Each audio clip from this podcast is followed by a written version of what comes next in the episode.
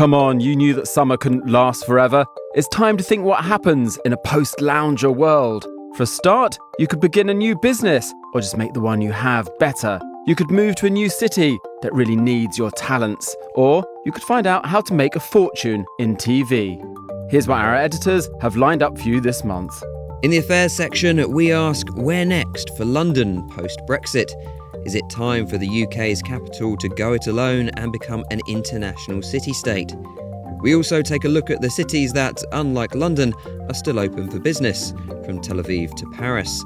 And we sit down for one on one interviews with the Mayor of Cologne and the Director General of the World Trade Organization.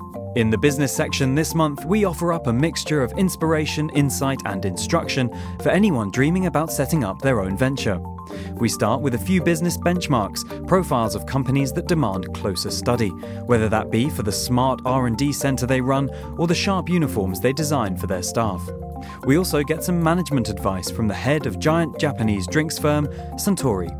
Then, of course, the September issue sees the return of our annual Entrepreneur's Guide. As always, it's packed with top tips and words of wisdom from real entrepreneurs, people who have been through all the ups and downs of setting up and growing a company. Learn what it takes to set up a new garden centre in London and launch a new hotel in Barcelona. Plus, we cast the spotlight on three neighbourhoods, from Singapore to San Sebastian, that are perfect business enclaves ripe for discovery.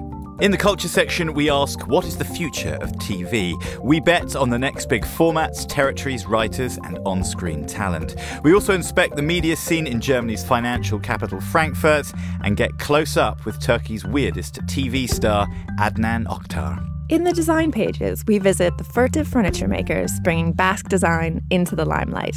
Take a good look at the future of Japanese architecture in Tokyo at the House Vision exhibition, and tour a modernist Wellington residence with a mysterious past. Plus, a wardrobe of winsome looks to keep you looking sharp this autumn, and enough design finds to keep you warm till winter.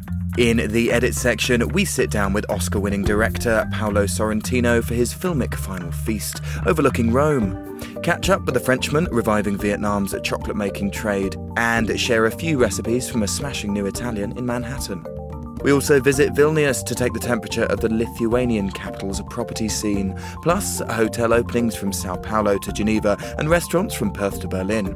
There's also a retail safari of tasteful take homes from Taipei. The September issue of Monocle is on newsstands now, or get yourself a subscription. Visit monocle.com to find out how.